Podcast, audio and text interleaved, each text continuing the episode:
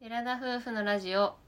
寺ラジおはようございまおすはようございます。 7月8日金曜日第71回目の寺ラジです私たちは宮崎県在住の交際歴8年結婚3年目の20代後半夫婦です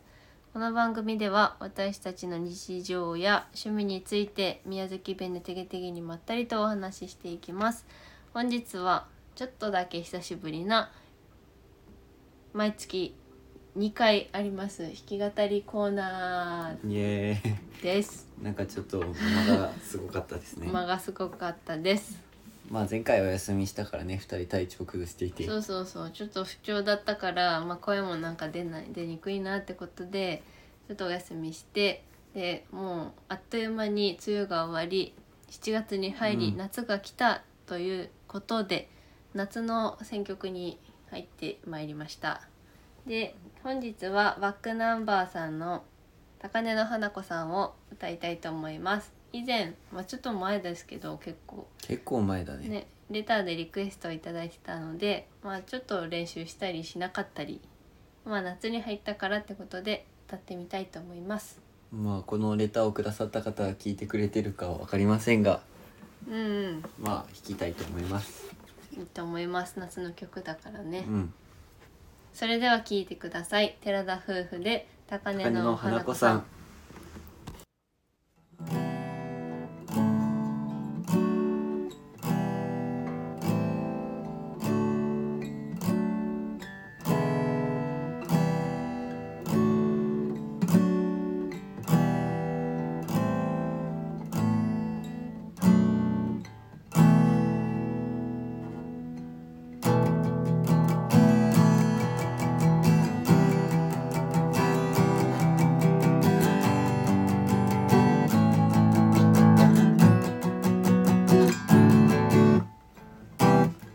君から見た僕はきっとただの友達の友達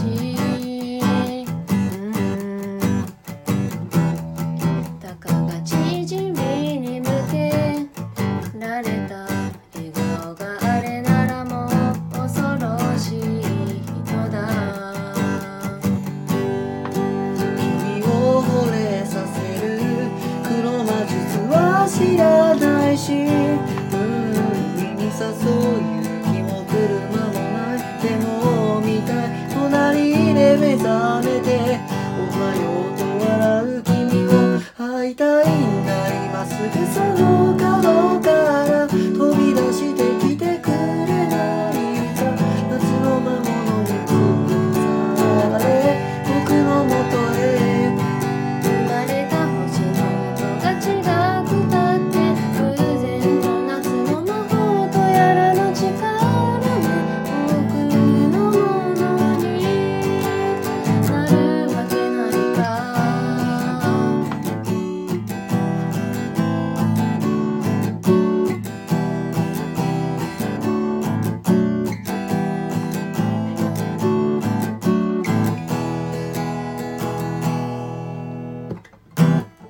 君の恋人になる人はモデルみたいな人なんだろう、うん、そいつはきっと君よりも年上で焼けた肌がよく似合うようが好きな人だキスをする時も君は背伸びしている、うん、頭を撫でられ君が笑いますダメだ何一つ使ってない嫌がてよそいつ誰だ会いたいんだ今すぐその角から飛び出してきてくれないか夏の魔物に連れ去られ僕のもとへ君が他の誰を気になっていたって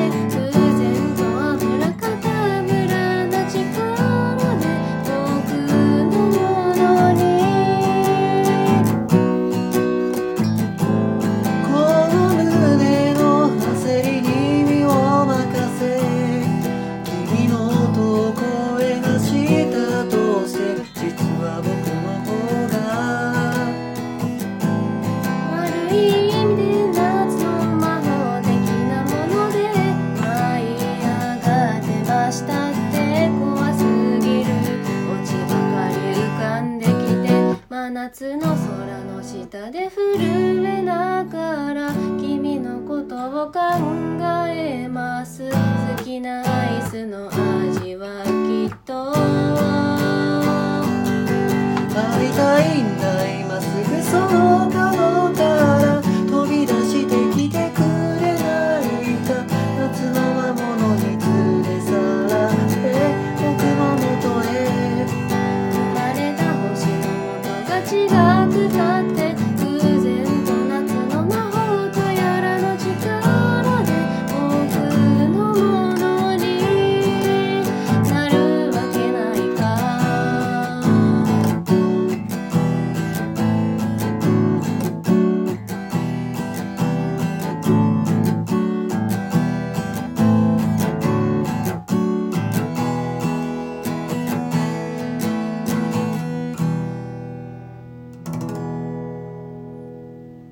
ありがとうございました。ありがとうございましたお聞きいただきましたのは、テラの夫婦で高根の花子さんでした。もうそこまで言ったらはっきり言 えよもう自分で言うのか言うのがルーティンな んでしそうだよ。ということで、はい、高根の花子さんだったわけですけれども、こちらの曲は2014年リリースした楽曲です。ょ2014年ってことドはラえもあんの主題歌だったっぽい。あ8年前かそうそう、8年前ななのんよ。か中高生ぐらいの時に聞いてた高校生ぐらいのイメージだったけうんいやど、高校生の時かなって思いながら歌ってたけど。ギリギリ高校うんそうだねき高校生か高校生卒業してからのそうだよ話になるのかああーだわだわなんか宮崎に行く時の電車の中とかなでうん聞いてたわ、そういえば高校ってよりかはうんそうだねちょっと大卒業した後の話か学な専門学よりかなっていう感じだねバックナンバーこの時がめちゃくちゃ流行ってたよねまあそれからうんこう45年ぐらいはめっちゃ流行ってたけどそうね花束とかが最初の方でう、ん後々クリスマスソングとかがすごく流行ったりしましたかうんね。で、まあ、最近でも結構流行っててあの羽生結弦選手があの練習中でかに聞いたりしてたという水平線あそうそう「水平線が」のやつ最近のなんかバックナンバーの曲って前の時とはなんか曲調が変わってるちょよっうとなね気がするんだうけど、うんん、確かにラブソングっていうのは変わりないんだろうけどなんかすっごい思うのがさみんな男の人じゃんバンドで、うん3人組のなんでこんなに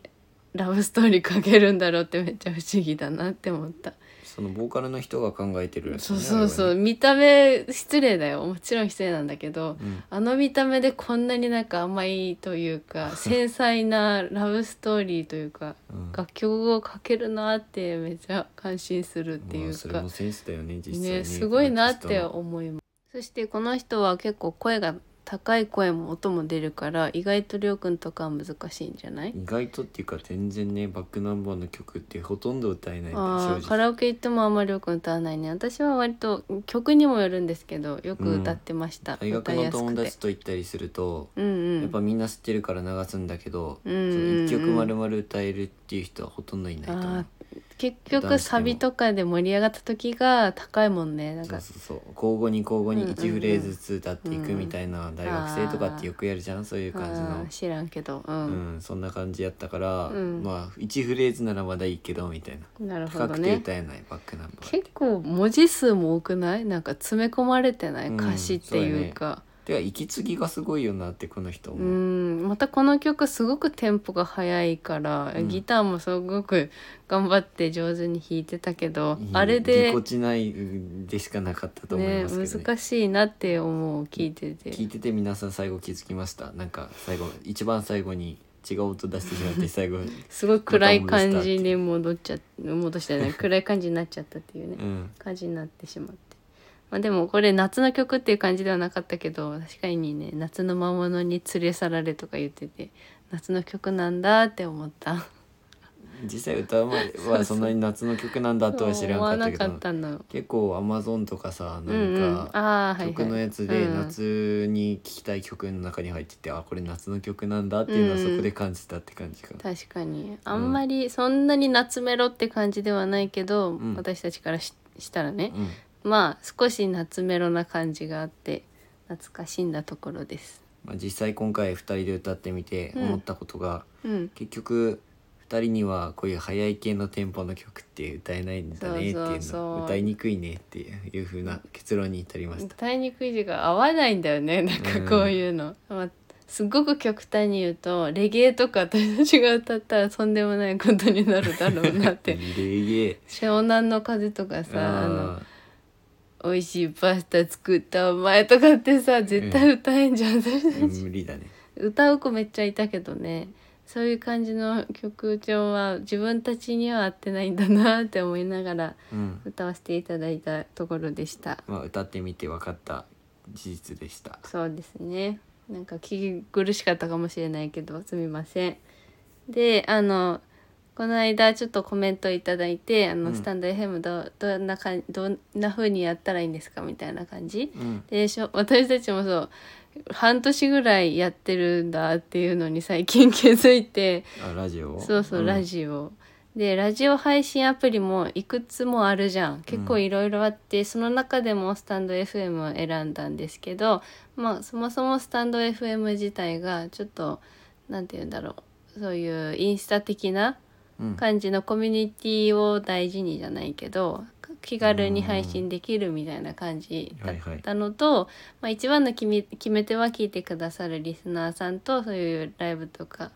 でレターとかコメントで、やりとりができるってうことん、かやり取り。ができるっていうのがあったのでこの配信を選んだんだけど、うん。なんか一方的じゃんラジオってそうだね。声だけだしねそれも。うん